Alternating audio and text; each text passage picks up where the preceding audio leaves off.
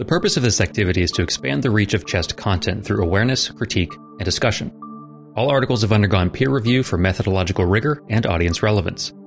Any views asserted are those of the speakers and are not endorsed by CHEST. Listeners should be aware that speakers' opinions may vary and are advised to read the full corresponding journal articles for complete context. This content should not be used as a basis for medical advice or treatment, nor should it substitute the judgment used by clinicians in the practice of evidence based medicine.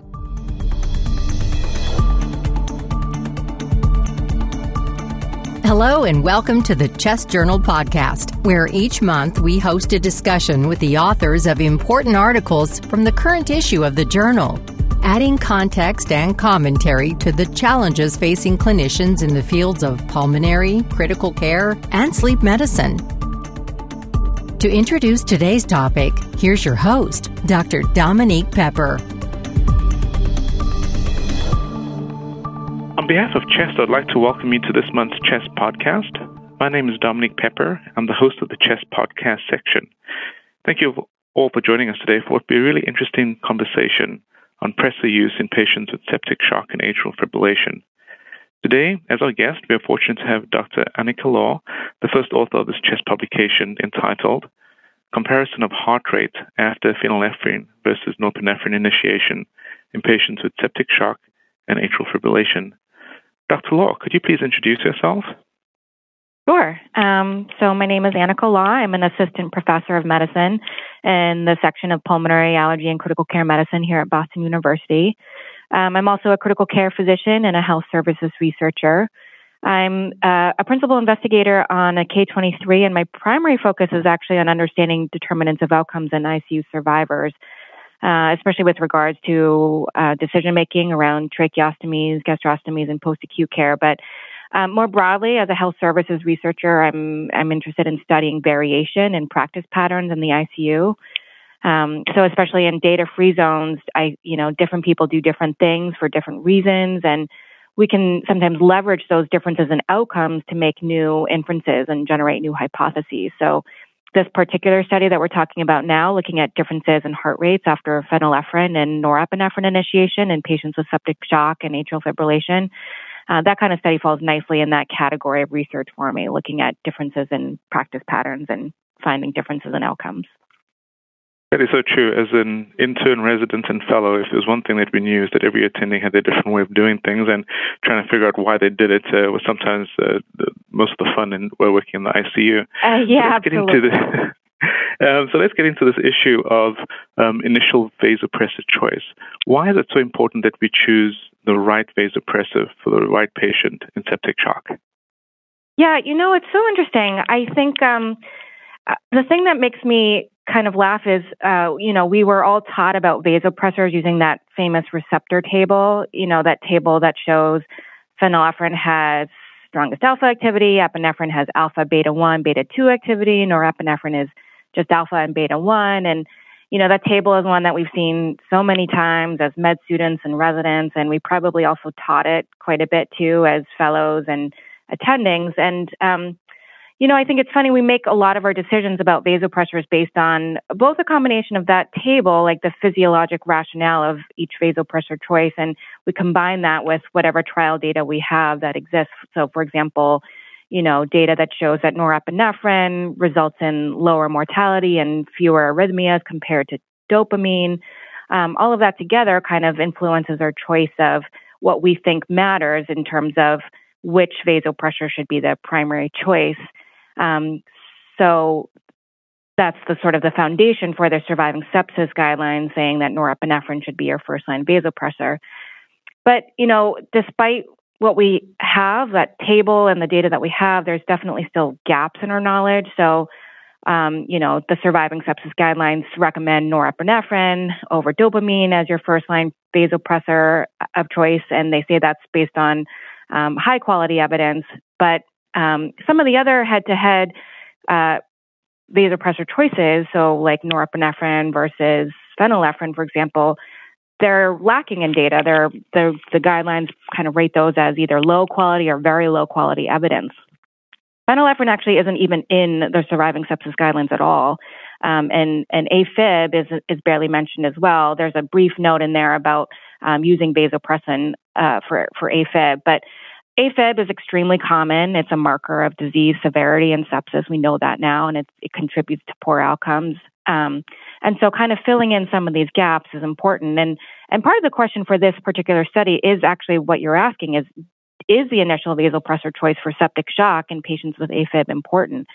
So, you know, we we make decisions based on the based on the receptor chart. You know, we found in our study that lots of people actually use phenylephrine for patients with AFib and septic shock, despite phenylephrine not being in the guidelines at all, based on that that that physiologic rationale that phenylephrine has primary alpha activity and less beta one activity compared to norepinephrine.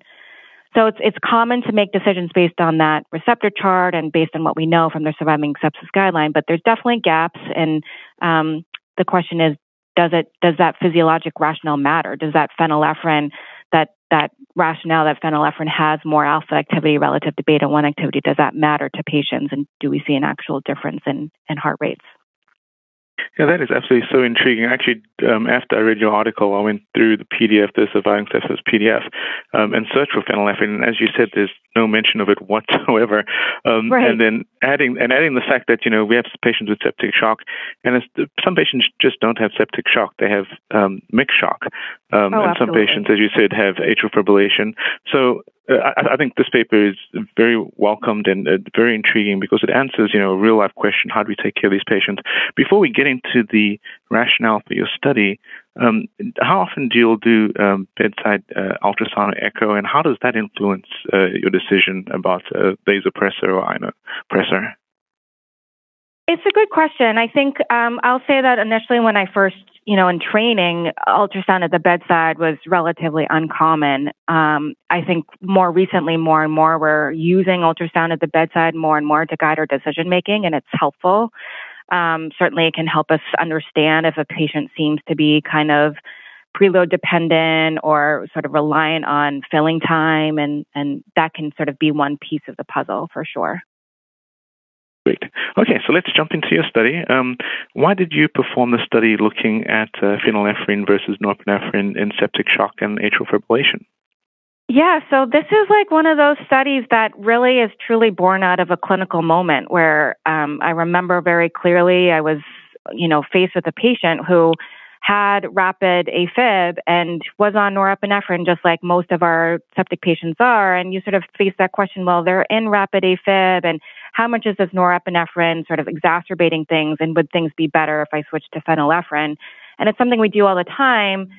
Um, without really knowing how much effect that switch actually has. And, you know, technically, as we talked about, phenylephrine not being in the guidelines, you're almost like going against the guidelines by using phenylephrine in that way.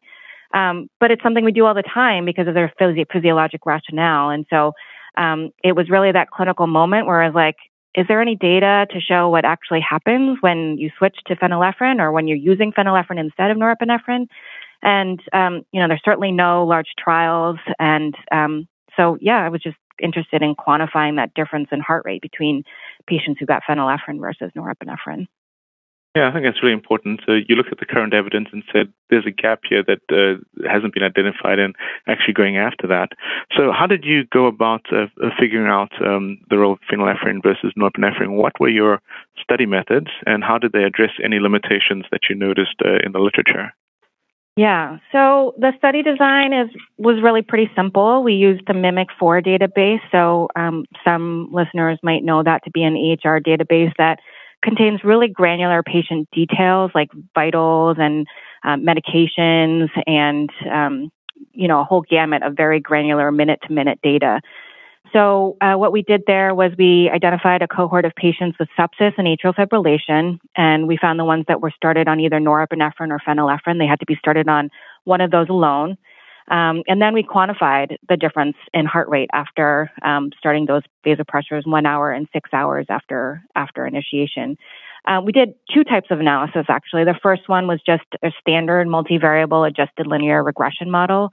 So again, looking at um, Uh, the outcome being heart rate at one hour and six hours after vasopressor initiation. And then we just adjusted for as many confounders as possible. And with the Mimic 4 database, you're sort of you have the luxury of controlling for a lot of things. So you can control for use of other rhythm agents or rate control agents like beta blockers, calcium channel blockers, et cetera.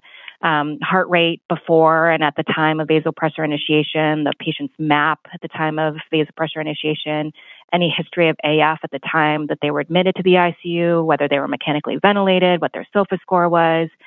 Um, and we uh, looked in the cohort and found that there was probably some um, effect modification by initial heart rate, the heart rate at the time of vasopressor initiation. So we stratified into patients who were in RVR and not in RVR, defined as a heart rate greater than 110 um, at the time of vasopressor initiation. Um, using that same. One... Oh, go sorry, ahead. go ahead. I was going to say, using that same model, we also looked at um, some secondary outcomes because, of course, heart rate matters, but we, for, for patients, the, the things that matter the most are things like ICU length of stay, hospital length of stay, and hospital mortality. So we looked at that too. Gotcha. And then um, Allan Walkey has done a lot of work looking at atrial yeah. fibrillation. So right. why why atrial fibrillation? Because uh, it's probably important for our audience to know why atrial fibrillation is such a big deal, or at least AFib with RVR is such a big deal uh, in the ICU.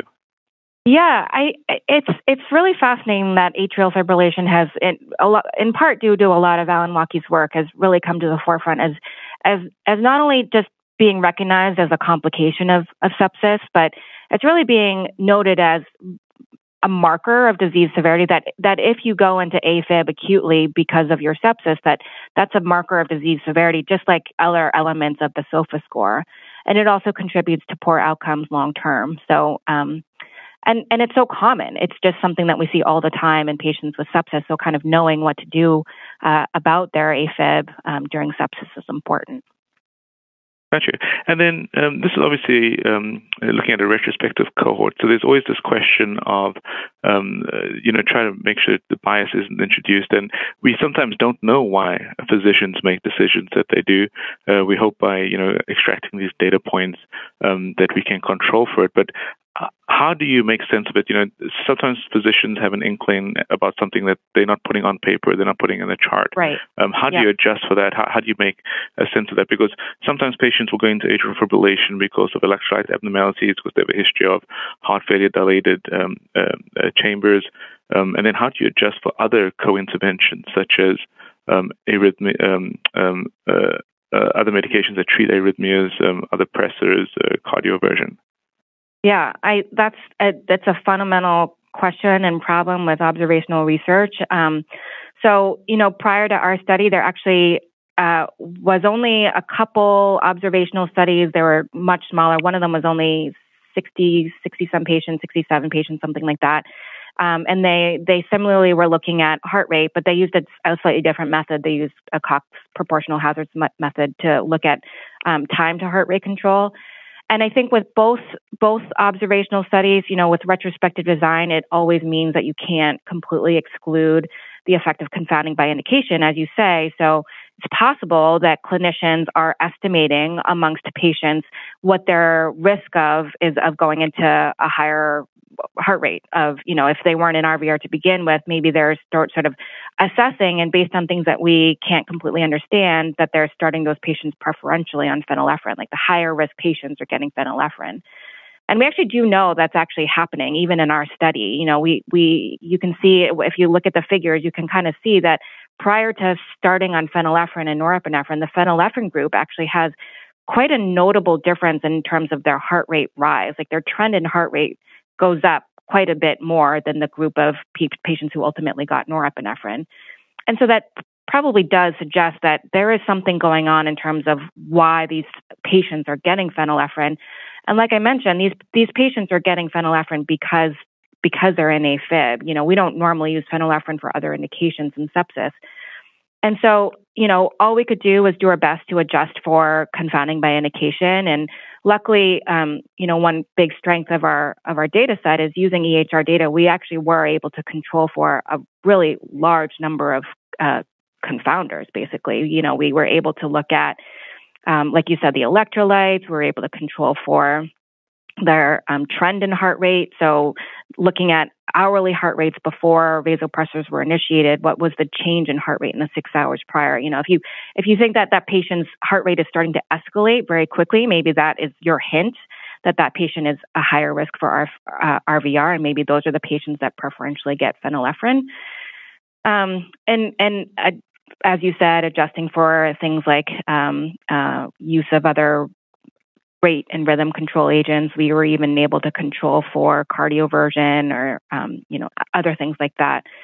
Um, so that that helps. That helps control for some confounding by indication. And it's notable that if that had been playing a major role, that that confounding by indication actually tends to bias your results towards the null. So so that you know you might actually be kind of losing your effective phenylephrine. But in fact, we still found an association, despite any res- residual confounding by indication, we were still able to detect an association between phenylephrine um, and so it's actually possible that, um, you know, if we didn't completely control for confounding by indication, that the difference is actually even greater than the one that we found. Yeah, that is really intriguing. And I think uh, the fact that you're able to leverage um, this electronic health data, looking at uh, data points prior to initiation of the uh, phenylephrine, shows what uh, I think a lot of people have suspected before that people are treating these patients beforehand when they see that slight increase in heart rate. And that's probably due to, you know, the nurse, the ICU nurse being at the bedside and the clinician being at the bedside right. having their eyes on the patient and seeing um, the, the, the, the, changes. So, uh, Anica, let's get into your key findings. What did you find in terms of your primary and secondary outcomes, and how do you interpret these findings? Yeah, so we found we were able to use an extremely large cohort. We we um, ultimately included almost 2,000 patients, and it was pretty evenly split. About half got phenylephrine and half got norepinephrine. And basically, what we found that at one hour and six hours after after vasopressor initiation, the phenylephrine group had on average a heart rate that was about four beats per minute lower than the norepinephrine group, and and that difference was driven mostly by uh, the RVR subgroup. So the RVR subgroup had slightly higher, slightly larger differences between phenylephrine and norepinephrine compared to patients who um, were not in RVR. And we actually did a sensitivity analysis using a different analytic method called interrupted time series, and we found pretty similar results that heart rate, um, the difference in heart rate was about six beats per minute, um, comparing the phenylephrine group to the norepinephrine group. And so, you know, I think I interpret those findings as basically yes, getting phenylephrine instead of norepinephrine probably leads to a modestly lower heart rate. Um, it's more significant if that patient is already in RVR to begin with. So the, the faster the person's heart rate is to begin with, the more likely of a difference you are to see with phenylephrine compared to norepinephrine. Um, and our secondary outcomes, though, um, were, were no different. So uh, all of that to say is you'll you'll see modest differences in heart rate. We didn't find any differences in secondary outcomes, no differences in ICU length of stay, vasopressor duration, no change in mortality. Um, and so overall, I would say it's kind of a proof of concept that the physiologic rationale is there. Um, and I think uh, probably more data is needed to actually determine if those kind of modest heart rate um, differences lead to more significant clinical outcomes that patients will actually recognize. I think that uh, brings up a, follow up question I was going to ask you. To play devil's advocate, some may say, you know what, four, a difference of four in heart rate who cares? Um, yeah. Um, but you, you, but you could argue, you know, that's the average. Uh, we're not looking just at averages; we're looking at uh, individual patients. So, uh, how else would you respond to that? Where people say, well, it's only a difference of four, and AFib RVR, you know, patients are going from 100 beats per minute to 150. Um, how, how are you going to make this clinically relevant, or that it changes practice? I would say, actually, I think that's a very fair assessment. I mean, four beats per minute is indeed a very modest difference. Um, th- there is a difference there, but you know whether that actually contributes to anything long term for the patients, whether that actually matters, I think the jury is still a little bit out for that. Um, I think it it it kind of informs you that if you have a patient who you feel like is very high risk, or if you have a patient who you feel like is very dependent for whatever reason on their filling time and might benefit from slightly slower heart rates, then yeah, maybe phenylephrine is the right drug for them. Um, but should we be switching everyone over, you know, from norepinephrine to phenylephrine? I, I, I don't, I think it's premature to say that. I think because it's a retrospective observational study, I would look at our results as primarily hypothesis generating and really should be motivating um, more people to be doing larger randomized studies to kind of better understand the relationship and the and the effect of phenylephrine in patients with sepsis, um, sep- patients with sepsis and atrial fibrillation. I definitely agree. Um, you, your study does bring up this issue of you know guidelines and their role in clinical practice, and guidelines are definitely important. Um, there, there, are patients um, who have been managed by clinicians who definitely need to follow the, guidelines that they receive, uh, you know, the, the, standard of care practice. But the challenge in uh, medicine and especially in critical care is the nuances, you know, optimizing finer details where sometimes the guidelines can't answer every single question. And I think your study highlights that. Um, what would your response to that be? Yeah, I mean, I think this is like the ultimate tension in in medicine is when do you follow the guidelines, you protocolized guidelines, and when do you veer off the path for sort of more person a more personalized approach to to care. And I think it it really depends on the situation. It depends on how much of that variation is warranted versus unwarranted, how much of that deviation is, you know, uh, sort of due to just sort of a lack of knowledge or a lack of um, application of good evidence that we already have, and how much of it is, how much of that variation is just due to the fact that we genuinely don't have answers for um, the the best sort of optimal treatment for each individual phenotype and each individual patient. Um, there's certainly a lot of research out there in the field, as you know, for um, understanding, for example, different phenotypes of ARDS, and um, might there be um, different subgroups that might benefit from from different types of vasopressor regimens. So, you know, eh, the AFib uh, cohort being a perfect example of when it might, um, for certain patients, make sense to kind of deviate from that protocol, that guideline of using norepinephrine first line. Um, you know, I, I think all of this is always an evolving field, and the more data we have to guide ourselves, the the better. Gotcha. And then the honors uh, perfect studies, and uh, in in your um, publication, you'll mention certain limitations. Maybe you could share those with our um, listeners, as well as comment on how you would address them in future prospective studies. Yeah, I mean, I, I, I think the biggest limitation is one that we talked about, which is the confounding by indication. I think that will always sort of be um, for retrospective studies. That the concern is that the phenylephrine group had a higher risk for a greater heart rate or um, greater complications from AFib than the, the patients who ultimately got norepinephrine. Um, and and as we mentioned, I think it's it's notable that despite that confounding indication, we still found a difference. And so I think future studies will will um, if if you're truly actually able to randomize between phenylephrine and norepinephrine, you might even be able to see um, more clearly the true true clinical effect um, between phenylephrine and norepinephrine. Um, some of the other limitations. So one of them is that we weren't able to completely distinguish between chronic AF and acute AF of critical illness. So, um, Mimic4 is a fantastic uh, database with really val- really well validated granular data. For example, um, being an AFib at all has been validated. That's that's noted by nursing documentation and um, but unfortunately, Mimic Four doesn't have chronic comorbidity, so we couldn't we couldn't clearly say that um, we couldn't, for example, clearly rule out that some of these patients had chronic AFib, and perhaps might there be some difference between how chronic AF patients and acute AF patients um, respond to phenylephrine versus norepinephrine. Um, what we were able to do was that we were able to see if a patient was an AFib at the time of their ICU admission, and if they weren't, um, which most of them were not, we sort of assumed that they didn't have chronic AF. Um, and so further studies should probably look at whether there's a differential effect of phenylephrine compared to norepinephrine um, based on whether the AF is chronic or acute. Gotcha. And in terms of uh, a take home message for our listeners, um, what would you recommend uh, based on uh, your study findings? Yeah, I mean, I think um, overall, I think there's a lot of gaps in our knowledge in terms of how we um, use vasopressors and septic shock. Um, some of my colleagues are doing work on um, optimal threshold at which you kind of move from norepinephrine to your second um, agent.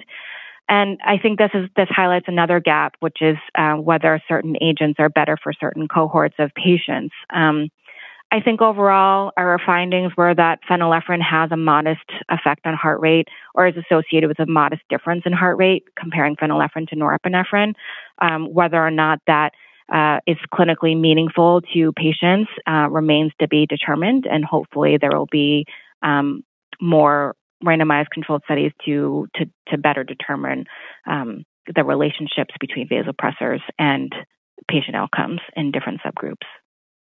Definitely, we, we want uh, really high quality data. I mean, one of the challenges is that when they've gone on to do these really big RCTs, uh, a, a, lot of the work from Australia and New Zealand, sometimes they found no difference, even though um, there has been uh, dogma uh, in the practice right. of uh, the some right. clinicians. Uh, what right. are your comments on that?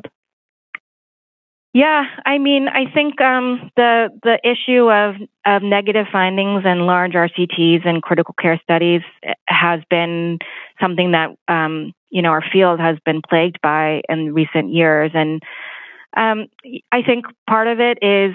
Uh, uh, you know, it, it's a complex issue, and we could have a whole separate talk on that. And some of it has to do with identifying um, a priori which population we think is most likely to have an effect um, for whatever regimen it is that you're using. Um, the pragmatic trials and um, adaptive trials, and kind of even even beyond that, converting to a learning health system that kind of um, kind of automatically on a, on a health systems level enrolls patients and randomizes patients and very efficiently kind of pivots between different um, uh, randomization arms, I think that's sort of where we're going to um, have to pivot to in order to to get data that we can actually um, really use. Definitely, I agree with that. Um, uh, Anica, you and your team have done an absolutely phenomenal job. I really applaud you all for addressing a really common issue that no one um, had dealt with before and identifying this huge gap in our knowledge base and um, starting the research path uh, down uh, to, to answer this question. Um, I do want to give you one last opportunity to share any concluding uh, remarks with our audience um, and any take home messages. Yeah, well, um, I mean, thanks for having me. It's been a pleasure to to talk with you and share my work. Thank you for your interest. Um, yeah, I think, I, I, you know, I think um, keep looking for gaps in and data free areas, and um, and and let those be kind of um, stimulating to you to kind of ask more questions. And um, whenever you do kind of see this gap and you're sort of like, well, this, there's actually not any data here, despite us kind of having this common practice, those are great areas to explore a bit further. Um, and as a field, if we keep doing that, we'll, we'll certainly move forward. Definitely agree. Anica, you've been an absolute pleasure to interview. I really enjoyed your engaging personality. Um, so thank you very much for a great conversation. Um, and a very big thank you to our CHEST community uh, for joining us. I'm Dominique Pepper, so and this is the CHEST Podcast. Strong work. Keep up. Bye. Thank you. Bye.